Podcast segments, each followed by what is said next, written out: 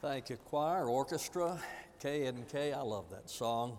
We might do it again right in the middle of the message today. I don't know. We'll just see how it goes. One of the fascinating characteristics of God to me is that He communicates with man. God is infinite, we are finite, and yet God communicates with you and with me.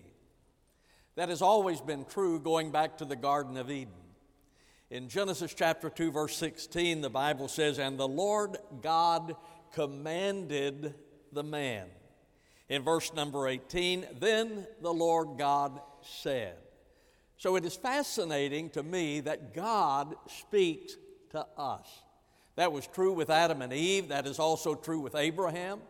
In Genesis chapter 12, verse number 1, now the Lord said to Abram, Go forth from your country to the land which I will show you. So, in that passage of Scripture, God spoke to Abraham and said, Abraham, I'm going to take you from the land with which you are comfortable. I'm going to take you to a land that I promised you. So, God spoke to Abraham. God speaks to us. He speaks to us through His Word primarily. That is the reason the Bible is so important because it is the Word of God. It is God's direction to you and me. It is, it is His message to us. So He speaks to us through His Word. He also speaks to us through circumstances. Sometimes God is able to speak to us through a tragedy, through a birth, through a death, through some circumstance, and in that circumstance, God is able to speak to us. Sometimes He speaks to us through other people. There have been so many times in my life when someone has been an instrument of God to speak His message to me. Now, having said that, there is a caveat. As a pastor, oftentimes someone will come and say, God told me that you need to do such and such. Or God told me that you should do this or that. Now, my thinking is, well, I wonder why he didn't tell me. I mean, if God has something to say to me, I, I would think that He would say it to me rather than tell you to tell me. We could eliminate the middleman.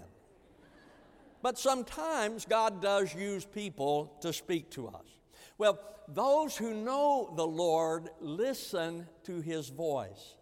In fact, the Bible says in John 10 4, the sheep follow Him because they know His voice. So God speaks to us. Fascinating to me that God, infinite God, omnipotent God, would speak to you and me, and yet He does.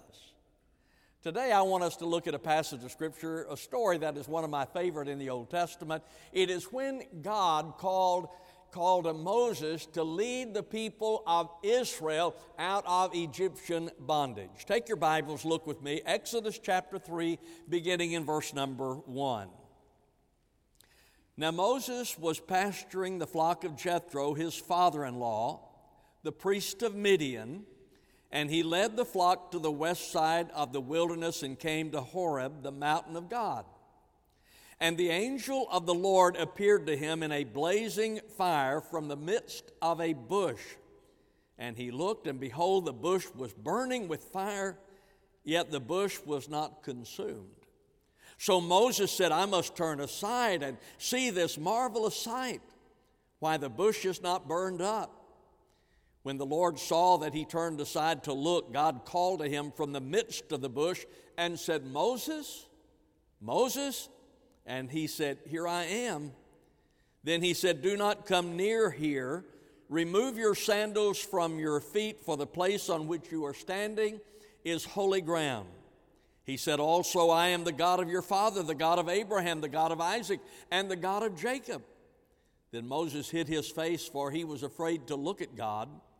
And the Lord said, I have surely seen the affliction of my people who are in Egypt and have given heed to their cry because of their taskmasters, for I am aware of their sufferings. So I have come down to deliver them from the power of the Egyptians and to bring them up from that land to a good and spacious land, to a land flowing with milk and honey, to the place of the Canaanite and the Hittite and the Amorite and the Perizzite and the Hivite and the Jebusite. And now, behold, the city of the sons of Israel has come to me. Furthermore, I have seen the oppression with which the Egyptians are oppressing them. God's call to us is oftentimes unexpected. Now, the reason for that is because usually, I believe, when God speaks to us, it is in the normal routine of life. In other words, when God speaks, there's not anything significant, not anything necessarily special that is going on. When God speaks to us, normally it is in the routine of life. And so it was with Moses. You look there in verse number one. Now, Moses was pasturing the flock of Jethro, his father in law. Verse number two, and the angel of the Lord appeared to him. What was Moses doing when God spoke to him? He was pasturing the flock, he was taking care of the sheep. He was doing what he did every day. There was nothing special, there was nothing significant going on. He was simply taking care of the sheep, doing what he always did every day, and yet in the routine, God spoke to him. God spoke to Joshua in the routine of his life, the routine circumstance of life. The Bible says, Now it came about after the death of Moses, the servant of the Lord, that the Lord spoke to Joshua, the son of Nun, Moses' servant, saying, Moses, my servant, is dead. Now therefore arise, cross this Jordan, you and all this people, to the land which I am giving to them. So, what happened in that instance? Well, Moses had died. Moses died, and God said, Joshua, Moses, my servant, is dead. Now I want you to lead the people into the land of promise. It was routine. There was a circumstance. Moses had died, so God said to Joshua, I want you to lead the people into the promised land. It was a routine experience when God spoke to Samuel. You recall the story in the Old Testament about Samuel. He had gone to bed, he was asleep. God awakened him, and God spoke to him as he was asleep. That oftentimes happens to Linda. Many times, now I'm not talking about during the sermon. I'm talking about I'm talking about when she's at, in bed at home. But God will awaken her oftentimes at night, and when she is awakened, then she will pray for whoever it is that uh, God has put on her heart.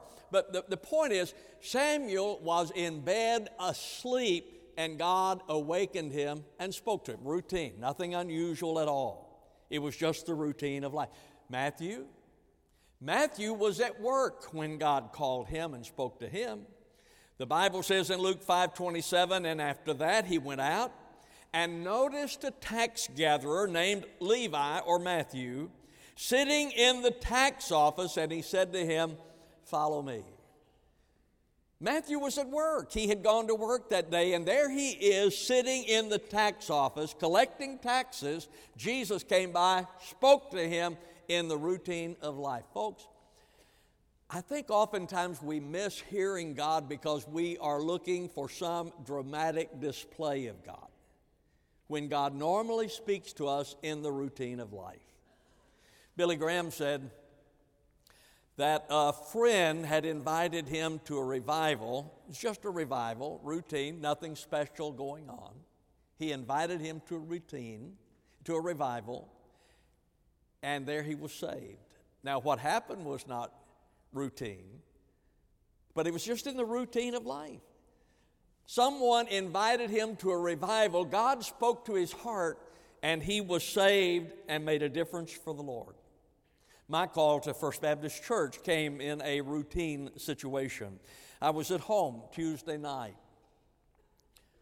probably watching television or something, or maybe Linda had just fixed one of those wonderful gourmet home cooked meals and we were enjoying that. Probably had some Oreo cookies for dessert. I don't know. But it was just a routine. The phone rang. I answered the phone. It was Bob Davenport. He said, I'm the chairman of the personnel committee or, or, the uh, pulpit committee at First Baptist Columbia. We wanted to talk to you about coming to our church as pastor. Now, some of you will understand this, some of you will not. I didn't know Bob Davenport, never met him in my life. I didn't know First Baptist Church other than through Ed Young, who was a friend of mine. I had never been to South Carolina. And yet, in that routine phone call, I knew that God was there. I knew there was something about God. I can't explain that to you, but I knew that. You see, just in the routine of life, nothing special, no bright lights, none of that. And yet God spoke to my heart. Now, perhaps in this ordinary service this morning, routine service, it's Sunday morning. Go to church Sunday morning. You're here. Nothing special. And yet, could it be that God is speaking to you today in this routine service? That God is, maybe nobody else, but God is speaking to you about something He wants you to do. Maybe it's to trust Him as Savior. Maybe it's to commit a new, your life to Him. Maybe it's to become a missionary, a preacher, or something else. But in the routine of this service, maybe it's extraordinary, supernatural because God speaks to us in the routine of life. Now, admittedly, God has a way of speaking in the routine of life and displaying Himself in a manner that gets our attention. You'll notice in verse number two, and the angel of the Lord appeared to him in a blazing fire from the midst of a bush. And he looked, and behold, the bush was burning with fire, yet the bush was not consumed. That gets your attention, wouldn't it? I mean, you're out taking care of the sheep, routine, nothing unusual about it, and yet you see a bush over there that is on fire, and yet it is not consumed. God is able to get his attention. God got the attention of Jonah. God called Jonah, said, Jonah, I want you to go to Nineveh and preach my word to the people there. Jonah didn't want to do it because these are the enemies of Israel, so he went to Tarshish instead. But from the belly of a fish, God was able to get his attention.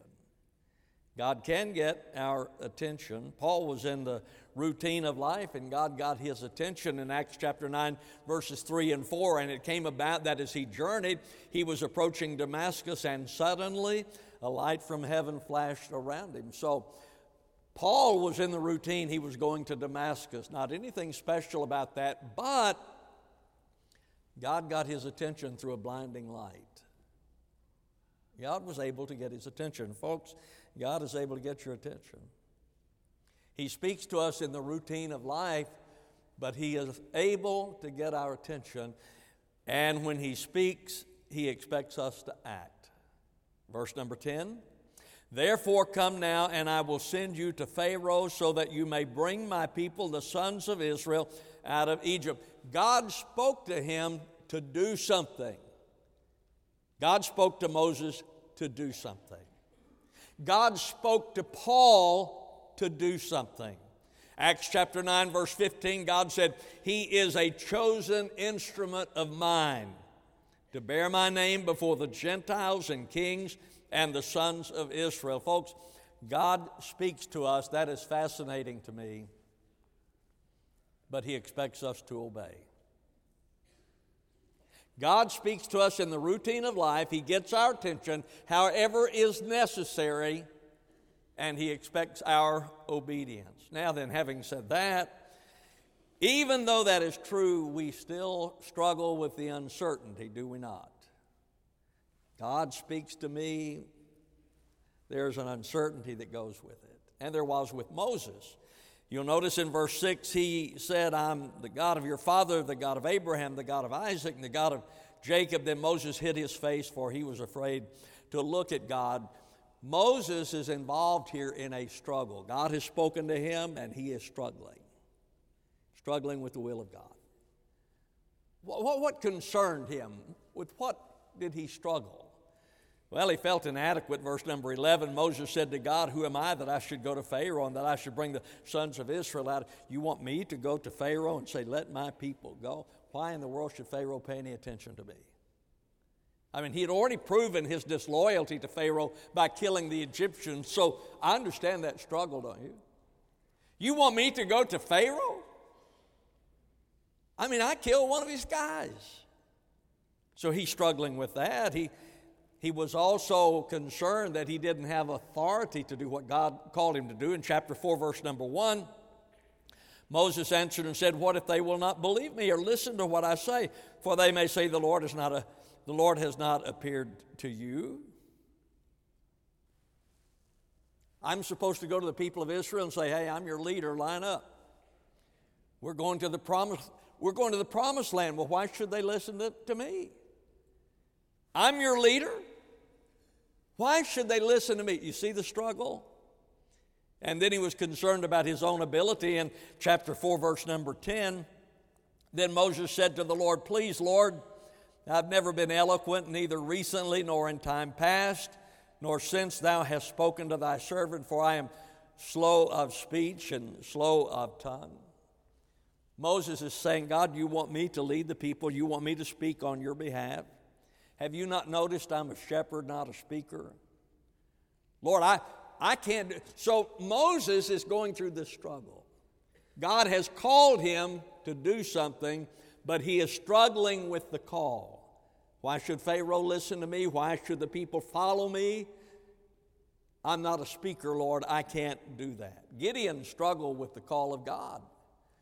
God called him in Judges 6:14. The Lord God looked at him and said, "Go in this your strength and deliver Israel from the hand of Midian." So God said, "Now, Gideon, I want you to be a warrior. I want you to deliver my people from the Midianites." Well, Gideon struggled with that in Judges 6:15. And he said to him, O Lord, how shall I deliver Israel? Behold, my family is the least in Manasseh, and I'm the youngest in my father's house. God, you want me to do this? Don't you know that my family is the smallest family in our tribe? And I am the youngest in my family. You, he was struggling with it. God had called him, but he struggled. Israel constantly struggled with the call and the will of God. In 1 Kings chapter 18 verse 21 the Bible says, "And Elijah came near to all the people and said, how long will you hesitate between two opinions? If the Lord is God, follow him, but if Baal, follow him." How long will you hesitate between two opinions? That word means to jump back and forth. So they were vacillating. They would be over here, this is what I'm supposed to do, then they'd come over here, and then they'd go over here, then they'd go over there. So they were jumping back and forth between the two opinions. So Elijah said, Look, here's what it is. If God is God, you follow God. If He isn't, you don't. Folks, I'd say that to you. If you believe that God is God, then it behooves you to follow Him because He is God. If you do not believe that God is God, then you do something else. We struggle with God's call. All of us do. We struggle with His will in our lives. We all do. Maybe today you're struggling about salvation. God is calling you to salvation, but you're thinking, well, I don't know if I can live up to it. I don't know if I can live it. And so you struggle with it. Or maybe you, you struggle with His call to service in your life. I know I did. When God called me to, to ministry, I, I struggled with that. That wasn't something that was easy for me. So it was a struggle for me. Maybe, maybe you're struggling about the future that God has for you, but we struggle. But here's the thing God is greater than our struggle, and God overcomes our struggle. Well, what about Moses? Now, he felt that he was inadequate in verse number 11. Moses said to God, Who am I that I should go to Pharaoh and that I should bring the sons of Israel out of Egypt? And that was his struggle. Now, look at verse 12. And God said, Certainly I will be with you. God is saying to him, I'm going to enable you. I'm going to be with you. Moses was struggling, but God said, I'm going to be with you. He was concerned about a lack of authority in chapter 4, verse number 1. Moses answered, What if they will not believe me or listen to what I say? They may say, The Lord's not appeared to you. And the Lord said to him, What's that in your hand? He said, A staff. Then he said, Throw it on the ground. So he threw it on the ground, it became a serpent, and Moses fled from it. Now, what God is doing there is saying, Moses, if I need to perform miracles to establish you, I can do that. Whatever you need, I can do that. If, if it requires a miracle to establish your authority, I can perform miracles. Well, what about his inability to speak? Chapter 4, verse number 11. And the Lord said to him, Who has made man's mouth? Or who makes him dumb or deaf or seeing or blind? Is it not I, the Lord? Now then go, and I, even I, will be your mouth and teach you what you are to say. God said, You don't have to worry about your ability to speak. He said, I made the mouth. I can cause you to speak. We overcome our struggles with God's will by faith in His power. You see, He has promised us His power. He's promised that He will give to us His power to do His will. The Bible says in Matthew 28 18, all authority has been given to me. Now, what Jesus says there is that I have all power. All power is mine, and therefore it is available to you. If you struggle with God's will, the word from God is that I have all power and it is available to you. He's promised His power, He's promised His presence. Matthew 28 20, lo, I am with you always. God never leads us anywhere that He does not accompany us. I am with you always. No matter where you are, no matter what you do, I am with you always. That's a promise of God. He said, All power is available to you, my presence is available to you, and then he promises his provision. Philippians 2:13 it is God who is at work in you both to will and to work for his good pleasure. So, we struggle with God's will, but God is able to overcome our struggle as we put our faith in Him. And as we put our faith in Him and act, then action is confirmed. Action confirms His will. What we want in seeking the Lord's will for our lives is confirmation. And we say, God, if you will confirm to me this is what you want me to do, if I can be sure this is what you want me to do, then I will do it. But that eliminates faith. There is no faith if it is confirmed first. So, the way the Lord requires it is that we believe something to be God's will. We act on it in faith because we believe it to be God's will, and then God confirms His will. But action always precedes the other. We struggle with uncertainty, but God is greater than our struggle. Then, ultimately, God's will is unavoidable if you're a child of His. Now, here's the way that it works. We see that there is a need that exists. We become aware of the need, and Moses was aware, verse number seven. The Lord said, I have surely seen the affliction of my people who are in Egypt and have given heed to their cry because of their taskmasters, for I am aware of their suffering. So the Hebrews are in bondage to the Egyptians. They are suffering as a result of being slaves, and they begin to cry out to God. So there is a need that exists. That was the reason God called Moses. God called Jeremiah because he needed a prophet. God called Isaiah because he needed a witness. In Isaiah 6 8, then I heard the voice of the Lord saying, Whom shall I send and who will go for us? The point that I'm, make, I'm making is that we, first of all, are aware that there is a need. There is a need. God calls us because a need exists. So we become aware of the need. Secondly, we become aware of His grace. Verse number eight So I have come down to deliver them from the power of the Egyptians and to bring them up from that land to a good and spacious land, to a land flowing with milk and honey, to the place of the Canaanite, the Hittite, the Amorite, the Perizzite, the Hivite, and the Jebusite.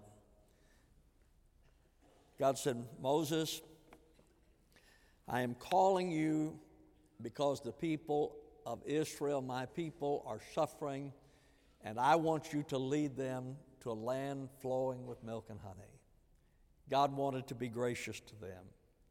And, folks, God is gracious in His dealings with us.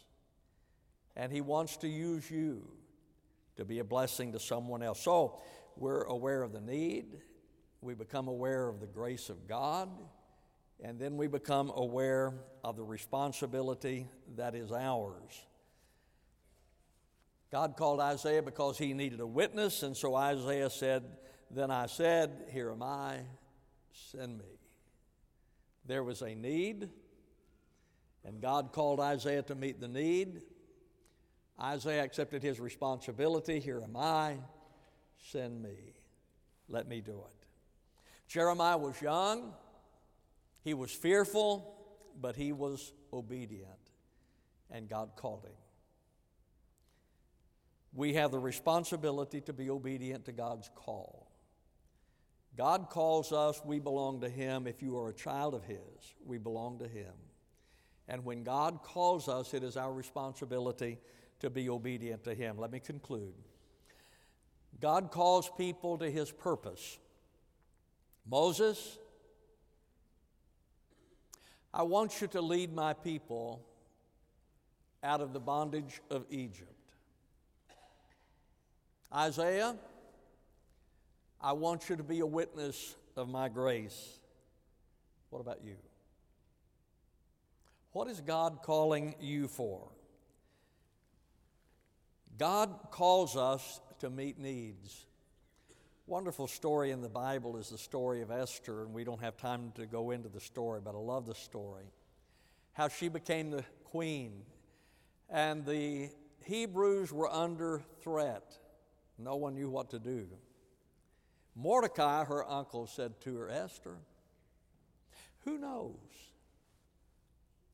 but that you've come to the kingdom for such a time as this? You see, God calls us because there is a need to be met, and we must commit ourselves to Him in order to meet the need. Alexander Maclaren wrote, It was not Erasmus, the polished, learned, scintillating intellect of his time who made Germany over. It was rough, rugged Martin Luther with a conviction and compassion as deep as life. If our world is going to be changed, it is not the gifted who will change it, it's the committed, those who are committed to Him. God speaks. Do you hear Him? Ordinary service. But is God speaking to you today? Well, then will you be obedient to Him? Here am I, send me. Father and God, I pray that you would speak to our hearts today, speak to the people today. Lord, and I pray that they might hear you in the routine of this service. I pray that it will be extraordinary, supernatural, because they've heard the voice of God. And Lord, because they are obedient to you. Bless this invitation, I pray in Christ's name. Amen. Just a moment, we're going to stand. The choir's going to sing. We extend an invitation to trust the Lord, to join the church. Whatever God's calling you to do, stand with me, please. As we stand together, they sing, You come, I'll greet you as you do.